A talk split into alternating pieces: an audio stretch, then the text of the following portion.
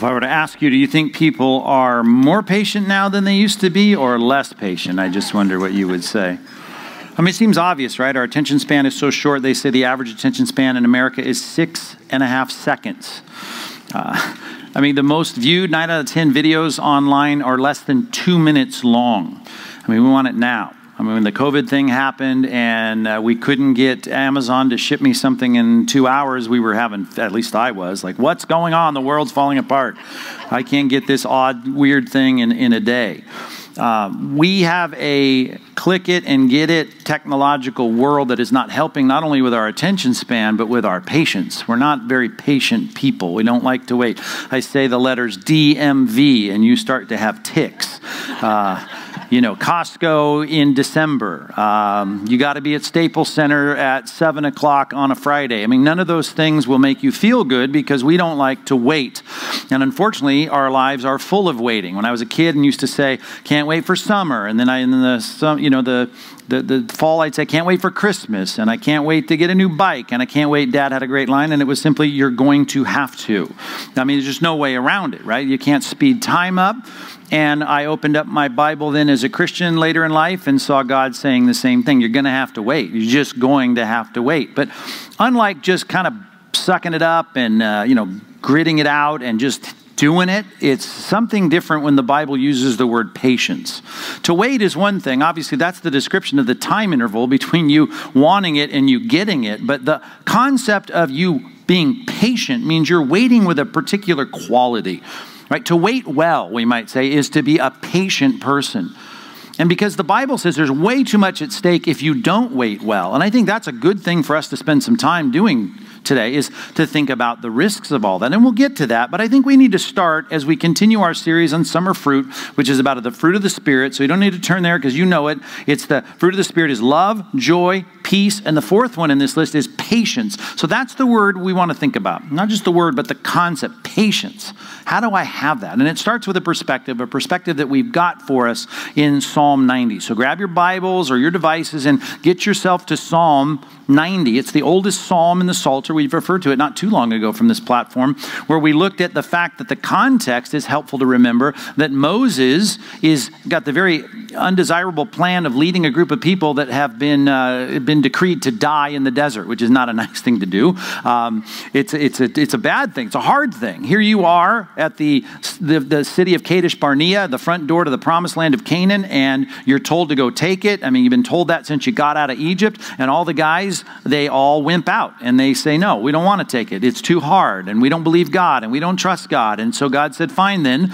The average lifespan at this time, by the way, was about 120, 110 years old as the precipitous drop of the environment in the world and genes and all the rest, as we see the longevity start to dip hard after the, after the flood and the real different world we have. Uh, in this psalm, it talks about people dying at 70 and 80. That was huge. It'd be like saying everybody's going to start dying at 30 and 40. It was like a big rocking statement in the end of the chapter. We won't get to the end of the chapter because that was contextually what Moses was dealing with is that people were destined to die because God said, I'm going to deal with the next generation. So if you're under a certain young age here and you really had nothing to do with the decision, you get to be the next generation that under Moses goes into the promised land. But you adults, you are you're going to be done. Now there's lots of things you got to do, lots of stuff we read about in the book of Numbers, a lot of decisions to make, got to feed your family, got to, you know, deal with temptation, but when it comes down to it, this generation is not going to go into the promised land. So Moses stands back in this prayer that is recorded, the oldest psalm that we have. This is the 15th century BC. Right? Most of the things in the Psalms are around the 10th century BC. And here we have the oldest song talking about something that's very helpful when you think about really old things that the God that is now is the God that was then, and God's plan as it unfolds sometimes is, is unfolding a lot differently than we would like it to. It unfolds a lot slower than we'd like it to. If you are taking notes, which is always a great idea, we remember things better, it's good to record it, you might want to come back to it. I think the first thing you need to remember when we think about patience is you got you have to get used to God's timeline. You have to get used to God's timetable. You have to get used to the way God does things, and God does things a lot lot different when it relates to us in our generation, this want it now, click it and get it world we live in. It's that God has got a lot of things He's working out that go beyond this week, this month, this year, this church, this city, this generation. God's doing a lot of things, a big lot of things.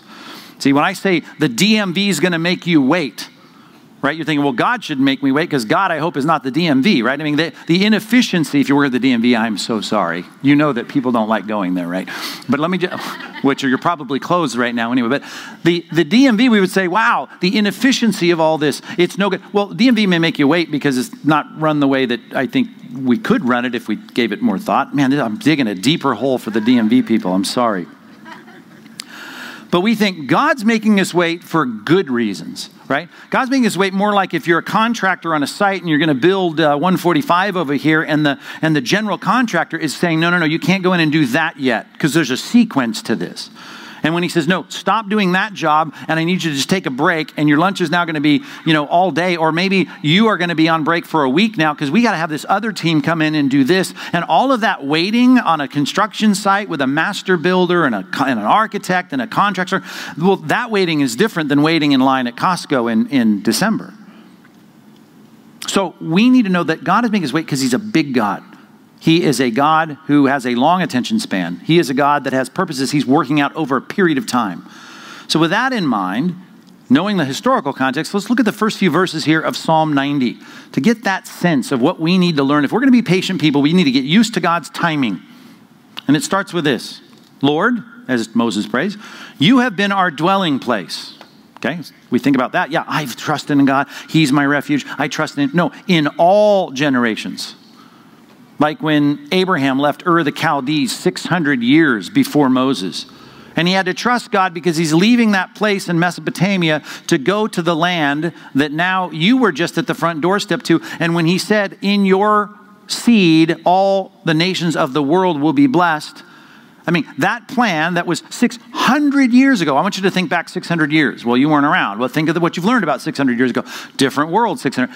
That plan, right? That he trusted in and saying, Okay, I trust you. Well, I don't even have any kids, made him wait for that, even in his life. And then he had the child. And then we have Isaac and Jacob and Joseph. And all this plan is working itself out. And now it's Moses' turn, and now he sits back and says, Now this generation's kind of fumbled the ball, so it's going to go to the next generation. God's working out his plan. You have been our dwelling place in all generations. Everyone has to look to God. God's the only one who can provide us what we need. God is the only one who has a plan that's good, that's working out. You should be called according to his purpose. And if it is, as Romans 8 says, right, God's going to work all things together for good because he's got a plan. Lord, you've been our dwelling place, not just in our generation, but in all generations. Matter of fact, before the mountains were brought forth, or ever you had formed the earth and the world from everlasting to everlasting, you are God. Now, I just think, wow, what an amazing statement that is as we sit here in a paved parking lot in a tilt up uh, business park in South Orange County, and I think, okay, I want to go back through the generations and think. Like when we bought this building across the street, you have the title report and all these aerial photos. If you bought commercial property, you know that big gigantic report you get, and it starts with aerial photos of what the place looks like now, and then it goes back, and then it's like when it was just being built, and then when it was graded, you know, or even when it was built and there's no toll road, and you see this, and you keep going back and going back until I get to the bottom of the report where it's just these grainy black and white photos of cows, you know, on hills. And I think, you know, all the important stuff and all the money money being exchanged and all the concerns about entitlements and permits and all that. Just, it meant it was like permits that that cow would just came and just ate. It was just it was a whole different place. God had a plan and was utilizing this property, and His glory was being expressed before we ever got here to see His glory expressed in the plan that He's carrying out in our generation. God has plans in every generation, and it's been going on and on. Before the mountains were formed, let's think of that. You look down the, our biggest local mountain route, Santiago Peak here, Saddleback Mountain what we call it here. Our locals call it that at least. And, and you think, okay, that mountain, before that mountain was even formed. I'm thinking about the pre flood world of Genesis. Genesis 6, what did the coordinates on the map on this place, if we could take an aerial shot of this, what do we have here? Well, I think we have different topography, but that's a different discussion about geology and history and the flood. But I'm thinking to myself, hmm, there was a day when Santiago Peak as I think as it was being formed, it was under ocean water because God had deluged the world and whatever was above had flooded the world. And I'm thinking these coordinates right here where we're sitting right now, when Santiago Peak was flooded, and I'm thinking, what was God doing? Well, his attention was on just wiping out an entire generation of people and saying, I have a purpose and a plan, and it's going to end here in Genesis 8, and we're going to start over in Genesis 9, and we're going to start with this one family. When there was a barge floating on the other side of the planet, and God was working out his plan with a floating zoo and a family, right? We think, okay, our little plans and our little concerns. I mean, God was doing his stuff. God had his plan. God was working out history long before the mountains were even formed. Or even before, I guess, when I couldn't come to coordinates on a floating sphere, a six septillion ton rock floating through the vacuum, the cold vacuum of interplanetary space, and you think about what this sphere was when God tossed it out with the word of his power and put an orbiting satellite called the moon around it. When you didn't have a sphere and you couldn't point to this place on a map, when the world wasn't even existing, there was God and he had a plan. And God was working that planet forever, from everlasting to ever, even before there was material matter. So there wasn't even time as we know it, right? You can't have the space and time, that whole, that whole conundrum of what we think of in terms of time, linear time. Before any of that, there was a God, and He had a plan, and He had stuff going on. What about us? Well, we think it's all about us. I mean, right? I got things I want God to do. Think about things on your prayer list. I want God to do this. I got this problem, fix this problem. I got this plan, do this plan. God, do, do, do, do. Me, me, me. Well, he says, eh, one generation, next generation. I mean, not to devalue the fact that we're not Psalm 8 and it's amazing God would even think of us, but really think about it. He, he can say to people, this generation, we're done. You return man to the dust. You say, Return, O children of man. You're done. Going to go to the next one. For a thousand years in your sight are but as yesterday when, what did you do yesterday morning from about 9 to noon? I just want you to think, uh, don't tell me you were sleeping. Let's try. Noon to 3. What were you doing? What were you doing? Think about that. What did you have for lunch? What did you eat? Where did you go? Remember some of the, what, did, what was it like? What did, did you like what you ate? Did you eat too much? Did you not eat enough? Did you have to snack in the afternoon? What was that? What, what were you involved in? What did you accomplish? You go to the store. What was your purpose? Think about all of that and how real, and you can even imagine it. You can smell it. You can feel the feelings. It's just like yesterday.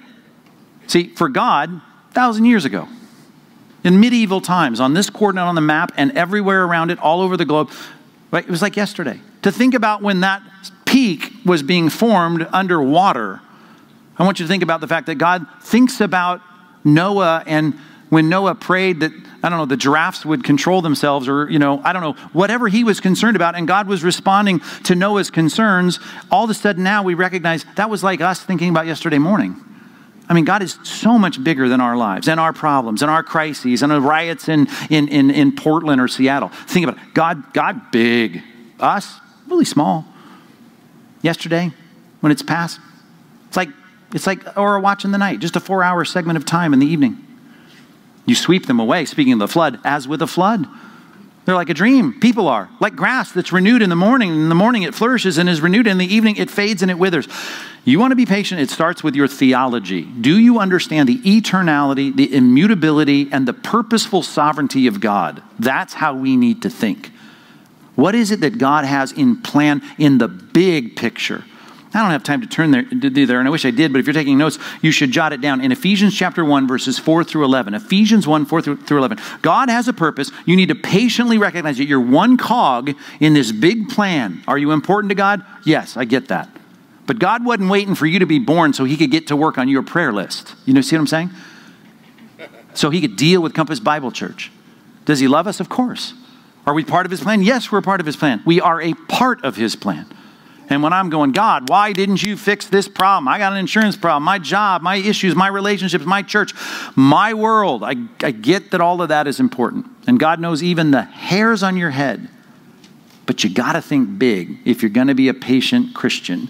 And it starts with you knowing God's timetable. And God's timetable is different.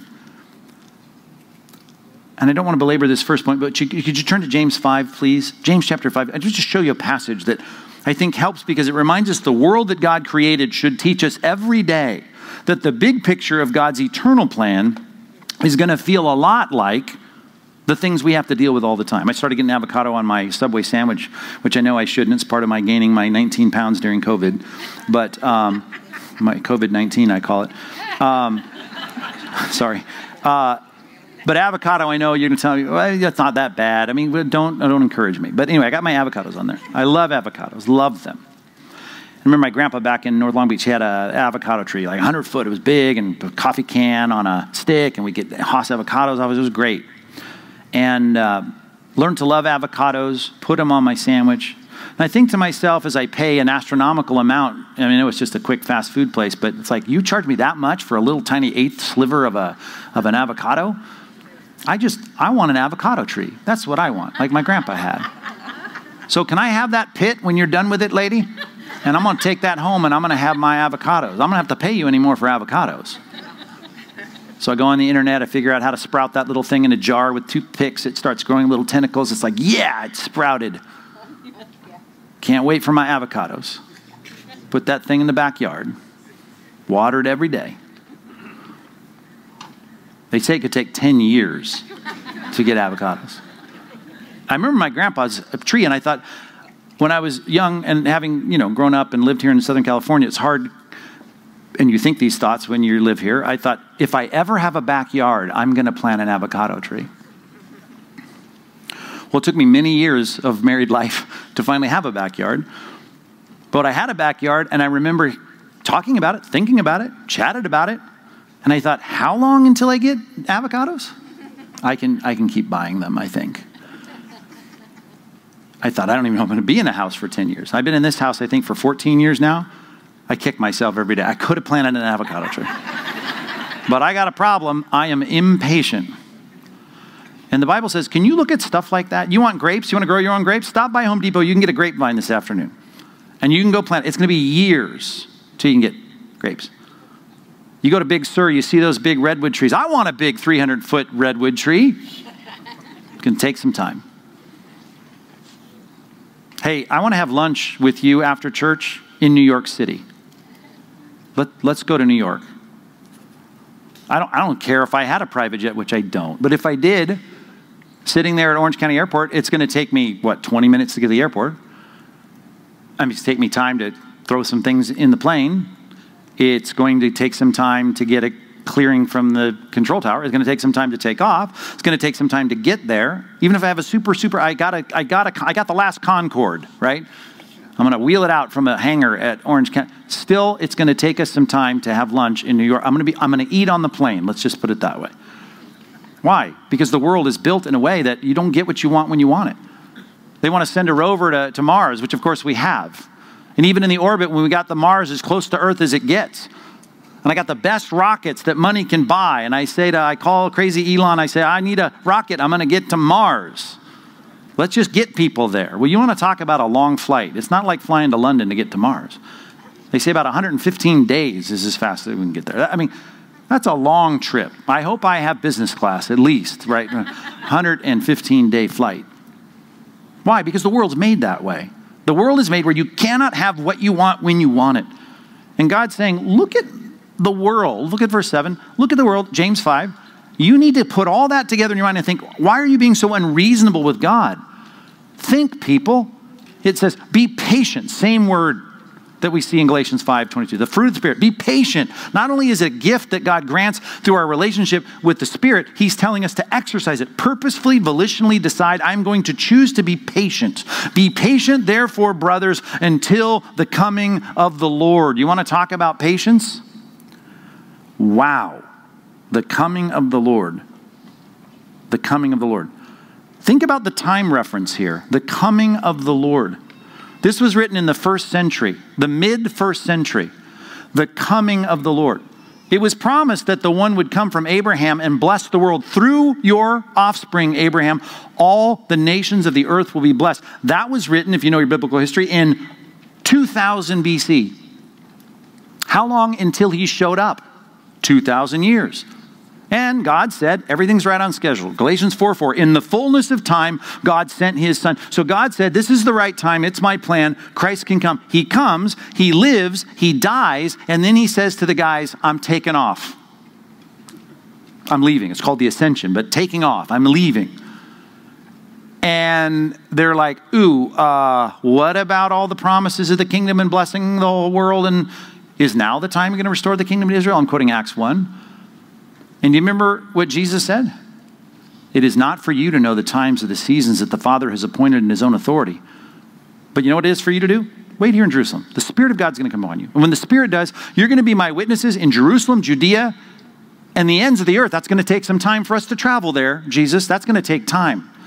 How long ago was that statement made? 2,000 years ago. God makes a promise Actually, we could go back to the time we can't even figure out when it was. In the garden, when the fall took place, God made the promise then I am going to take the enemy and all of his consequences, and we're going to crush the head of Satan. That's what we're going to do. How long have we been waiting for that? And the Bible says, hey, how long does it take to get an avocado start sprouting fruit? That's nothing compared to God's. Be patient, therefore, brothers, until the coming of the Lord. Now, could it happen today? Absolutely. But you got to think about how the world works. See how the farmer, that's a, by the way, a second person imperative. That is a command. You need to think about it, look at it. See how the farmer waits for the precious fruit of the earth. Being patient about it. He's got to wait for the fruit until he receives. Not only does he have to wait for the fruit, he has to wait for the means by which the fruit is produced. He's got to wait for the early rains and then the late rains. You also be patient. You know what you got to do? Stronger heart. You got to be a little bit more sturdy. You got to be stronger. You got to think about the fact that you may not be able to click it and get it this afternoon. Establish your hearts, for the coming of the Lord is at hand. Yes, that's the promise of God. At any time, He could burst through into space and time, and we could see the whole kingdom age begin, the sequence at least begin. We can have that happen. Could come back today. And He says that, that ought to really be a motivation for your restraint in how you speak don't grumble against one another, verse 9, brothers, so that you may not be judged. Because why? Behold, the judge is standing at the door. It's not like God is far off on a trip and he's coming from Mars and it's taking him a long time. It's that he's right here. He can step into space and time at any moment and he can fulfill his promise. But you've got to be, verse 7, patient until that happens. Be patient. And in the meantime, just know it could happen at any moment. But if you want some you want some fortification, establishment of your heart? Think, he says, verse 10, of the example of the suffering and patience, brothers. Take for an example of that the prophets who spoke in the name of the Lord. When Moses was saying, and God was saying through him, there's going to be a prophet that I'm going to raise up that's like you, and he's going to be the perfect prophet and the leader, the messianic prophecies of the 15th century BC. There it is, and we had to wait, and we had to wait, and we had to wait, and we had to wait. He said, Be patient. The prophets would say something, and they would stand back and know it's going to take some time. Matter of fact, think of them. We consider those blessed who remain steadfast, verse 11. Not only that, we've heard of the steadfast of a guy named Job. You've heard of the steadfastness of Job, the patience of Job. You've seen the purpose of the Lord, and that should be underlined and highlighted in your Bibles. That is the point. That we know that we're waiting, not because we're waiting in an inefficient line at some government agency where it could be run better. God is running everything perfectly. There's a purpose, there's a time, there's a sequence, there's a calendar and how the Lord, ultimately in his plan, it is a good plan, it is compassionate and it is merciful. That'd be a good section to memorize right there, wouldn't it? James 5, 7 through 11. God is a God who's got a plan. What we need to be is patient. Can you, number one, get used to God's timing? And number two, and I won't take much time on this, but can you at least know this?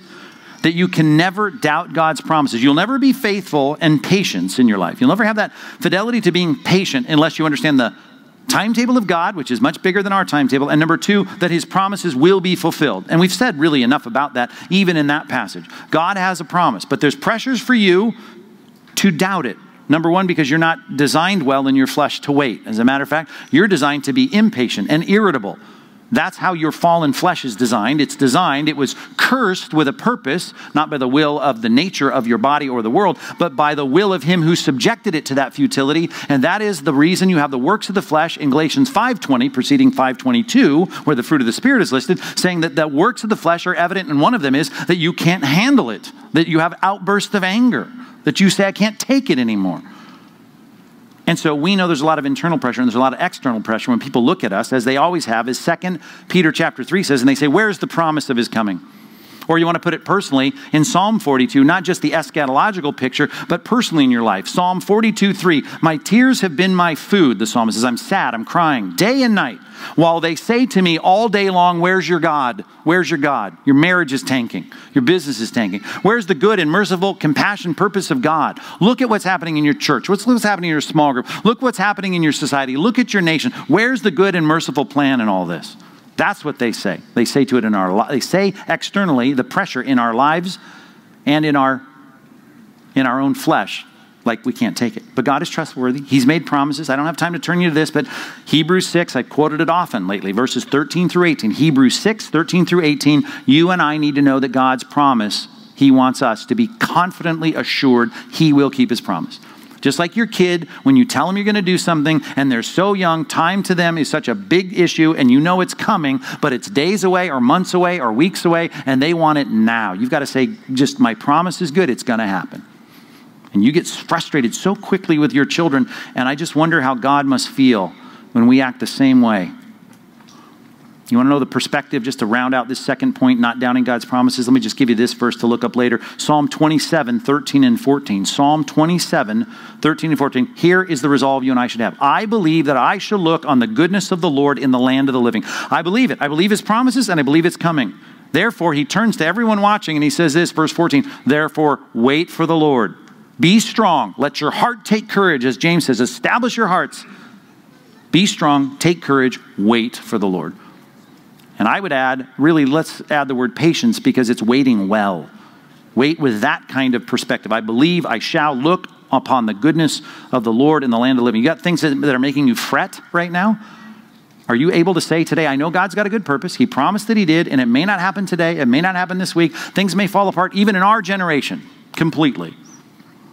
But I know God's got a good, merciful plan. I trust Him. I don't doubt His promises. All right, I talked about this in the intro. There is a consequence and a risk to you and I being impatient, and I just want to spend two minutes do, talking about that. That's an exaggeration, more than two minutes. But I want, I want to show you in two categories. One, there's a theological impatience that can damage your life, and I want you to at least, I put it this way number three, fear the damage of impatience. Fear it. You should fear bad things that you could do and God could impose on you as a consequence, and you should live in fear, it says in 1 Peter 1. So the fear that's not the fear of servile punishment. I'm talking about the fear of I'm, I'm me going, I don't want to make that mistake because bad things will happen. And here's the first thing your theological impatience. And maybe the first two, you're like, I'm not a part of that. But number one, people want heaven's treasures now. Because God said, store up for yourselves treasure in heaven. And it's always out there and it's coming and it's in the future. And all the things that you want, those are coming, but don't worry so much about it here and now. Don't store up for yourself treasure. You no, I've got to have enough treasure to pay your mortgage. And if you get a lot, that's great. Be generous. Don't hope in it. But we're looking forward to those treasures. And a lot of people are theologically impatient. They say, I want all those treasures now. They quote Bible verses about heavenly treasure. They quote Bible verses about the ultimate coming prosperity of our future, but they want it now. And they become prosperity preachers preachers. And people fall into being prosperity preacher supporters. And it derails their Christian life. It derails their hope. It, it, it decimates them in terms of their expectation. They become disillusioned with their Bibles because they have been theologically impatient and victims of prosperity preachers. How about this one? It sounds ridiculous, but it's meant to sound ridiculous as I state it. I put it this way there is a theological impatience to want the resurrection health now. I want resurrection health now. And you think that's silly. I just spent some time with some Pentecostals that were all about the health and wealth gospel, and they sat there talking to me about the health that they are looking at in the Bible that I'm saying is related to our resurrection bodies, our eternal 1 Corinthians 15 bodies. And they're talking about it now. And they're getting people to give them money so they can get up on stages and talk about health and that that's God's will for their life. And I'm thinking, as I always say from the platform, every faith healer dies, and that's a problem. Right? When someone says, What did he die of? My, my father in law used to say this all the time, and when he's a doctor, and when they said, You know, they said, Oh, nothing serious, he would kind of smile. Well, if, if you died, you died of something pretty serious. That's a serious thing. And that's the deal. Every faith healer dies of a serious thing, and that is your health has failed. And so we need to know that that's a future thing. The Bible's very clear. Bible's clear in John 3:16. God so loved the world, and gave his only son. Whoever believes in him will have everlasting life. That is a gift that's coming and it's in the future, and that everlasting life is going to continue, but it's then, it's not now. Okay, well, I'm not in those camps. I didn't send any money to any faith healers or any prosperity preachers, Pastor Mike. Okay, how about this one that is tempting the church in our era? I put it this way We want the Messiah's society now. We want the society's society, the Messiah's society now. That's what we want. Let me read it for you. Isaiah chapter 2, verse 4. The Messiah is going to come. He will judge between the nations. He will decide disputes for many peoples. They shall beat their swords into plowshares, right? Implements for gardening, and their spears that they're killing each other with into pruning hooks so we can go fishing. Nation shall not lift up sword against nation, neither shall there be war anymore. And we read those verses and we start something that's not the prosperity gospel and it's not the faith healers. It's called today social justice in the name of Christianity. That's what we want. Now, here's the thing I want you to have money, I want you to be healthy, and I'd like there to be justice in your life, and equity, and fairness. I want all that. But when the church gets derailed and later disillusioned by seeing that, hey, the treasures of heaven are not for now, hey, and the health of the resurrection body is not in this life, oh, and guess what? People beating their swords into plowshares and their implements of war into fishing tools. That's not now. As a matter of fact, Jesus said just the opposite. In this world, right, nation is going to rise against nation.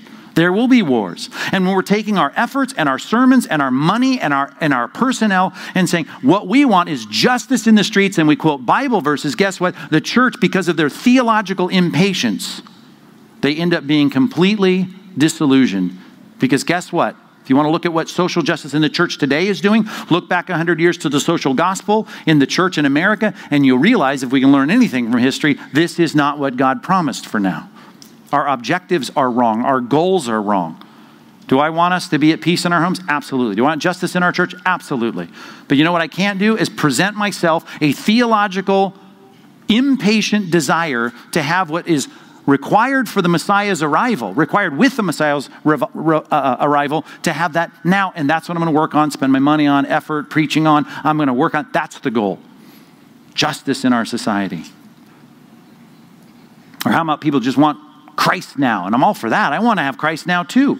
But when the disciples said, Can we have the kingdom now? Can we have you now? Are you going to stick around? He said, It is not for you to know the times of the seasons. It's not for you to know the time. It's not for you to know. It's not for you to know. What it is for you is to do. Spirit of God working through you, Jerusalem, Judea, Samaria, ends the earth. You work today on your job. And when He comes back, may He find you busy and faithful. Not you at a prophecy conference where you said, Yeah, I nailed the date. It was 2021. That's not what Christ wants to find, is that you nailed the date in a prophecy conference. He said, You can't figure the date out. You can't.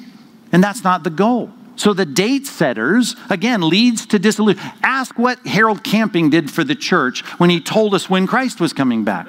Find out what the people in 1988, when they wrote the book, 88 Reasons Christ is Coming Back in 1980, did that help us or hurt us? Jesus said, Stop with your theological impatience. We will not have heaven's treasures now. We will not have resurrection bodies' health now. We will not have the justice of the Messiah's society now. And you know what? Christ's going to come back. And if he's not coming back now, he'll come back tomorrow. But we're going to work on what God has called to. That's theological impatience. Fear the damage of those things, and I could go on and on about the damage to the church of those things. How about the personal impatience? Personal impatience, and there's plenty of it. The Bible says, Proverbs 14, 6, one who is wise is cautious. He's cautious, he's thoughtful. Okay? The opposite of that is being rash and impulsive and reckless and thoughtless and not thinking about the consequences of what I do. Impatience leads us to be rash and impulsive. Now, in your small groups, maybe this would be a good homework assignment to think of examples of that in Scripture.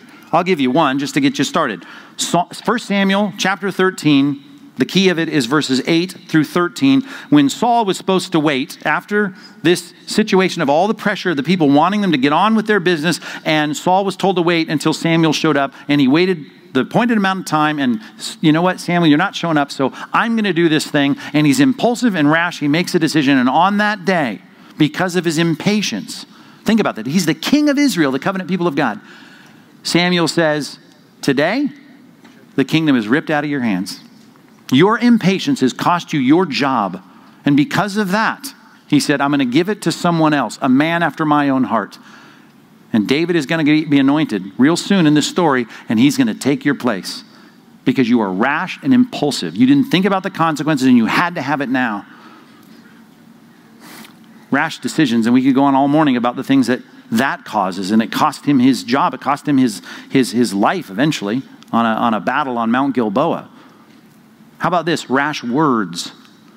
Listen to this verse. Oh man, this verse we should all memorize because it's a problem for all of us. Proverbs chapter 12, verse 18. He says, There is one whose rash words are like thrusts of a sword.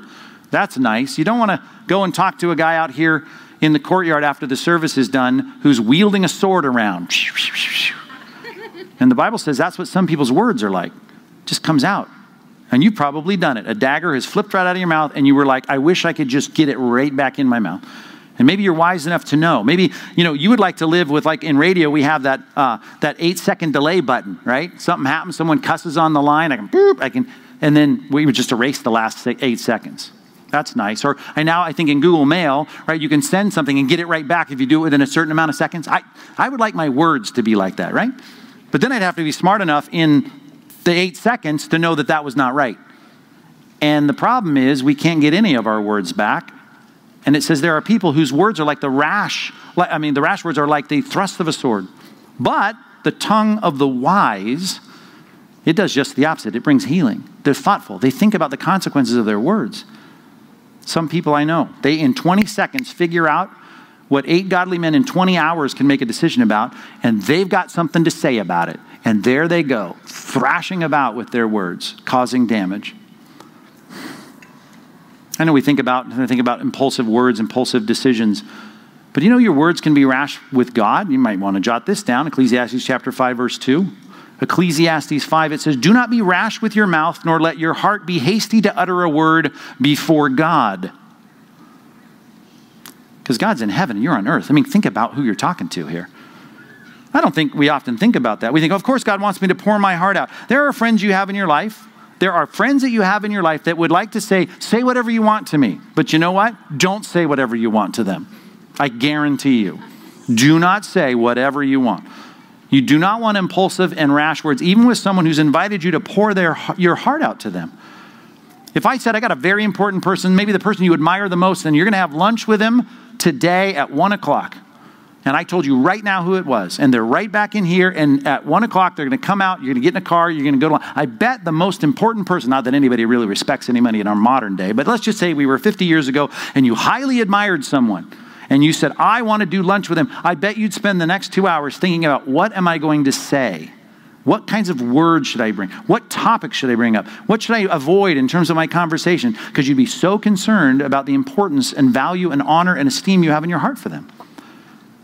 Well, when you bow down to pray, I think it'd be good, as the Proverbs say here, to not be rash with your mouth even when you talk to God. Let your heart not be hasty to utter a word, which includes promises in the context of making vows that you don't mean. God, I'll do this if you do that. Careful with the things you say, even to God. There's a lot of damage that happens from impatience, both theologically and personally. Proverbs 14, 15. The prudent gives thought to his steps. Give thought. Think. Slow down. Consider your ways. Think about your impulsive tendencies. And know that you can't even believe your own impulsive thoughts. You know that? Realize that. I can't, I can't even believe what I think. I have to slow down and think is that thought that I even have a thing that I should even believe? That word I want to say, is it even something that I even would want even believe? Fear the damage of impatient words. I've heard a lot of impatient words recently, and I think, man, we have got to rethink what it means to consider the damage of words that are spoken hastily, of decisions that are done in haste. So what's it all about? Well, it's about our word, macrothumia. That's the Greek word patience in Galatians 5:22. Macro, I only say it in Greek because you know those two components. Macro, macro means big, right? And then you have the word thumia. We get the word thermometer from it, heat. And you say macrothumia. There's two ways to understand that. Both of them have to do with something unpleasant, heat, in the sense that I'm getting angry. Sometimes it's translated to be slow to anger. It takes me a long time before I get angry. That's a great thing. That's macrothumia.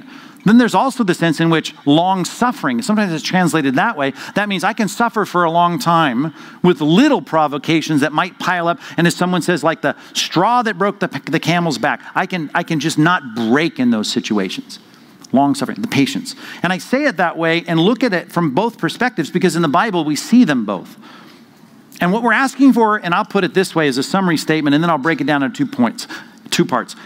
We need to ask for the power to carry on. And by carry on, I mean do the right thing and not sin. I want to ask God, give me power. That's the fourth point I put down on my outline. Ask for power to carry on. Now, in two ways. The first way I can illustrate this way if we're together this afternoon and you're wearing flip flops and we go to lunch and there's a big table there that we're about to sit, and as you're scooting yourself in, you slam your toe bad. You jam it right into the corner of that table. And you're with the pastor now, which I hope that means something that you would think, I need to restrain my words right now that might naturally come out of my mouth. I need to be long suffering. I need to not have in my mind The things that I might feel and think come out. I mean, I don't want to react. I don't tip the table over and yell and scream. I, here's a passage that may help in this regard. Matter of fact, turn there with me if you find it. This will be the last passage I'll turn to. Proverbs 19. Proverbs 19. Proverbs 19. Here's the idea of the one side and the one aspect, the one angle of macrothumia, patience. That's the Greek word for patience. Look at verse 11. Good sense, because they're not rash, they think about it. They're not just impulsive, they're considering the consequences. Good sense makes one, this is Proverbs 19:11, makes one slow to anger. I'm slow to get mad. Matter of fact, it'd be great to act like you didn't even stub your toe. It'd be good to just try to overlook the whole thing. It is a glory to overlook an offense. It'd be great to be like, I didn't, it didn't even, I'm just not even gonna, it's just not in my mind an issue. Okay? That would be a good thing. Kings who kind of get away with everything, their wrath is like the growling of a lion. It's like they're roaring at everything. Inversely, right? And this is interlaced with lots of different concepts in this text, but you know, yeah, his favor, oh, it's good. It's like the dew in the grass, but man, his anger, it can be bad. So when you stub your toe, I guess what I'm saying in, a, in the first part of this is you're praying for powerful restraint. God can give you the power to restrain your natural impulse when you've had some big provocation that you say, here's what I'm going to do. I'm going to write this letter. I'm going to confront this person. I'm going to go and do this thing. I'm going to change this deal. I'm going to quit this job. I'm going to move out of town. You need to say, wait a minute. The big provocation, I got power to restrain my feelings. I'm going to say, okay, I'm going to feel the feelings, but I'm going to restrain the expression of those feelings. Works of the flesh, just the opposite. Fits of anger, outbursts of anger. Then there's something else. We're going to see in verse 13. A foolish son is a ruin to his father. Speaking of families here, and interlaced with a lot of different ideas. And a wife's quarreling is a continual dripping of rain. right? It's like, oh, yeah. Now that's a different kind of pain. Matter of fact, in this passage, you're going to see it's the slight pain that piles up. It's the kinds of things where I just can't take it anymore. It's the next straw that says, I'm going to break the camel's back. I'm done. I can't, I'm not going to go on anymore. It's the difference between stubbing your toe on the end of that, that table leg and you getting up this morning because you just got out of the shower and you tried to put your sock on really fast and you threw your shoe on and the you know how it is when the sock gets folded and it's like ah super uncomfortable and you have to walk a long way from the car to the restaurant where you're meeting me, and then the whole time you're there under the table and your foot, you're moving. And then I say, let's go for a walk around the town center. And you're like, okay. And you're walking and you're just hating. It's like, I can't stand it. It's like a pebble in my shoe. Macrothumia is when I feel that provocation, and it's not the big explosive thing that makes me want to lash out, but it's that continual dripping it's that thing like, I want to sleep every morning. Look at verse 15. Slothfulness cast into a deep sleep, and an idle person will suffer hunger. But whoever, look at this, whoever keeps the commandment keeps his life.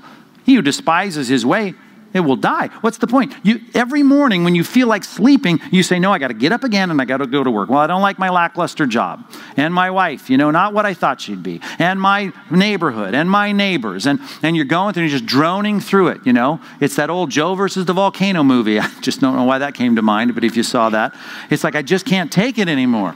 I just can't, I can't take it.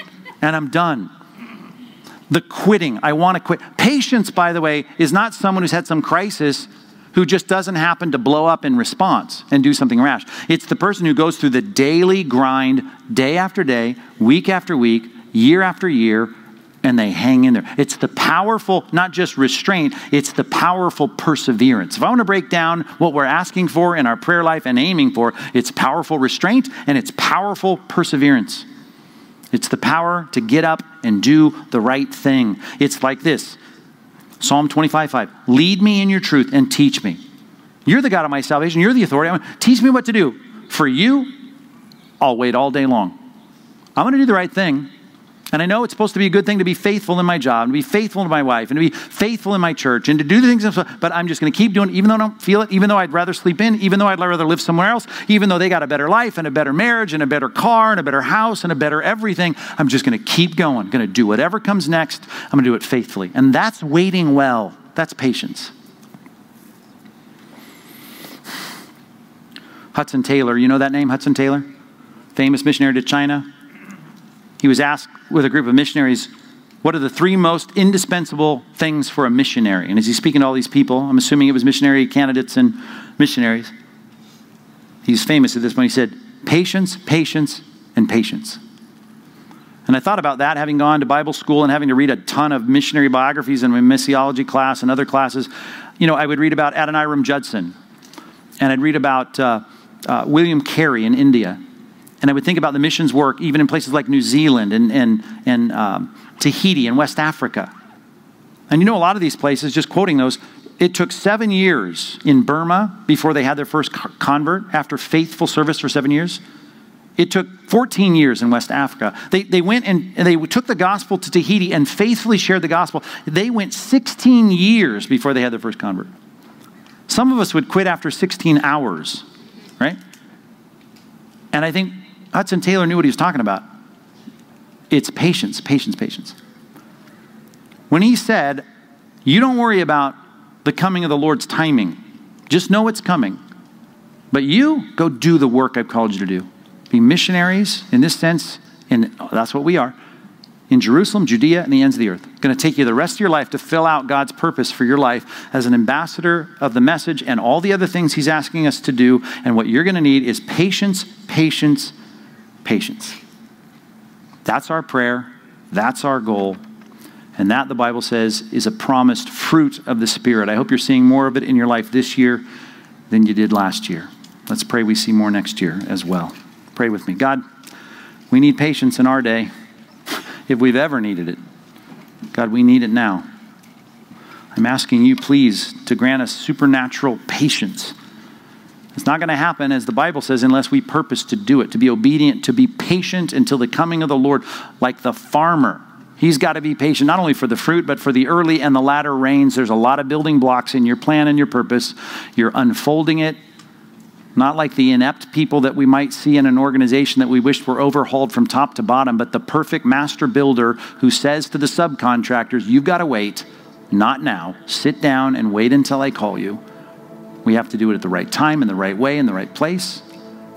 And when you, even in situations, never fulfill our desires, like the people that were dying in the wilderness in Moses' day, may we say that you've been our, our refuge, our shelter, our dwelling place in all generations. We trust you because before the mountains were even formed, you were there from everlasting to everlasting and your purpose was being worked out. God, we trust that you are a God who is going to use every circumstance to work out for good as a master building, working everything out after the counsel of his will. We praise you for that, that we can trust and pray to a God who has that mindset the master builder, the architect of all things, a God who is merciful and gracious. Let us believe that today, even if we're made to wait. In Jesus' name.